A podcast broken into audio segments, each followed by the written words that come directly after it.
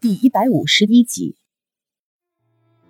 袁依依没想到自己以前那么依赖的一个人，有一天竟然会变成让自己觉得恐怖的人。尤其是在这一刻，面前的凡凡的脸，好像也不是记忆中那个羞涩的小男孩了。原来记忆里的所有东西都已经变了，只有自己还一直活在过去的美好中。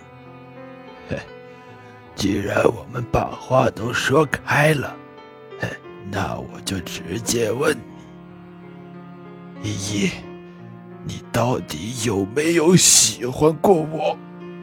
凡凡的表情无比的期待，哪怕他心中无比清楚，但是他还是期待着他能说出一些让自己舒心的话来。谁知袁依依沉默了良久后，只是冷冷的说了句。凡凡，这样的你让我觉得陌生。看着袁一坚决的表情，凡凡不怒反笑。总有一天，我会让你爱上我，不管使用什么手段。说完，他拉开自己和袁依依之间的距离，头也不回的朝着长长的走廊另一端走去。留下袁依依一个人恍恍惚惚地站在原地，周围的空间没有丝毫的声音，静的，就连一根针掉下来的声音都可以清晰地听到。袁依依回到手术室门口，看着瘫坐在椅子上无比疲惫的江志玲，心中一阵刺痛。他之所以要和凡凡说那些话，无非就是自己听到了本来不该听到的东西。当他在卧室里心惊肉跳地听着外面的凡凡打电话说“不要活口”时，他全身的汗毛像是一下子全被打开了一样，身体一下子被周围的冷空气袭击，然后全身一软，扑腾一下坐倒在地上。但是他还是不敢相信，不敢相信自己一直以来对自己那么好的一个人，居然。一直在自己身边算计着自己，只要一想起，自己就会忍不住的开始颤抖。他不是不知道凡凡对自己的心思，当那次他看到后车座里鲜红的玫瑰花时，他就知道凡凡对自己的感情可能要比自己想象中的还要深。如果可以的话，他希望可以用自己的情绪慢慢的去感染他。毕竟自己已经心有所属了，只能说相遇的时机偏偏没有按照想象中的样子出现。刚开始的错过，才让他和大块头相遇。自己的心也是因为自从和大块头在一起以后，出现了以前从未有过的感觉。自己喜欢且享受这个过程，他不想任何人再来有意破坏。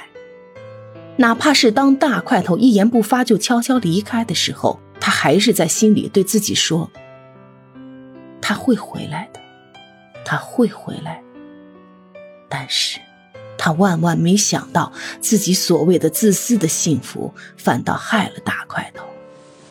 想到这里，袁依依把自己的头深深的埋进臂弯里，抑制不住的抽泣起来，但是又生怕一旁的江志玲听到。袁一只能紧紧地咬着自己的嘴唇，眼泪悄无声息地钻进厚厚的衣袖里，在自己的臂弯里灼出一片滚烫。终于，手术室的红灯熄灭了，门从里边轻轻地打开，一名医生从里边走了出来。等在外边的江志玲和袁依依一起冲到医生的跟前，急急地问道：“，医生。”我我我儿子怎么样了？医生静静的看着江志玲，轻声说：“唉，我们已经尽力了。